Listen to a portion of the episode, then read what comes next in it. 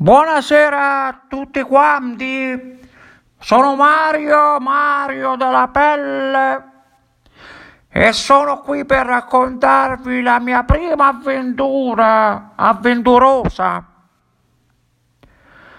Mi trovavo al confine con i laghi dello Semda. Camminavo solo ed era inverno pieno. I corbi glaciavano sui monti a me affini, l'acqua ribolliva sotto i miei talloni e la mia giacca autunnale era ormai troppo fredda.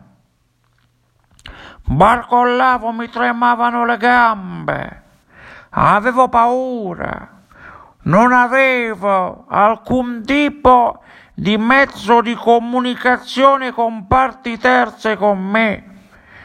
E a un certo punto ho pensato, qui è meglio ritornare a casa.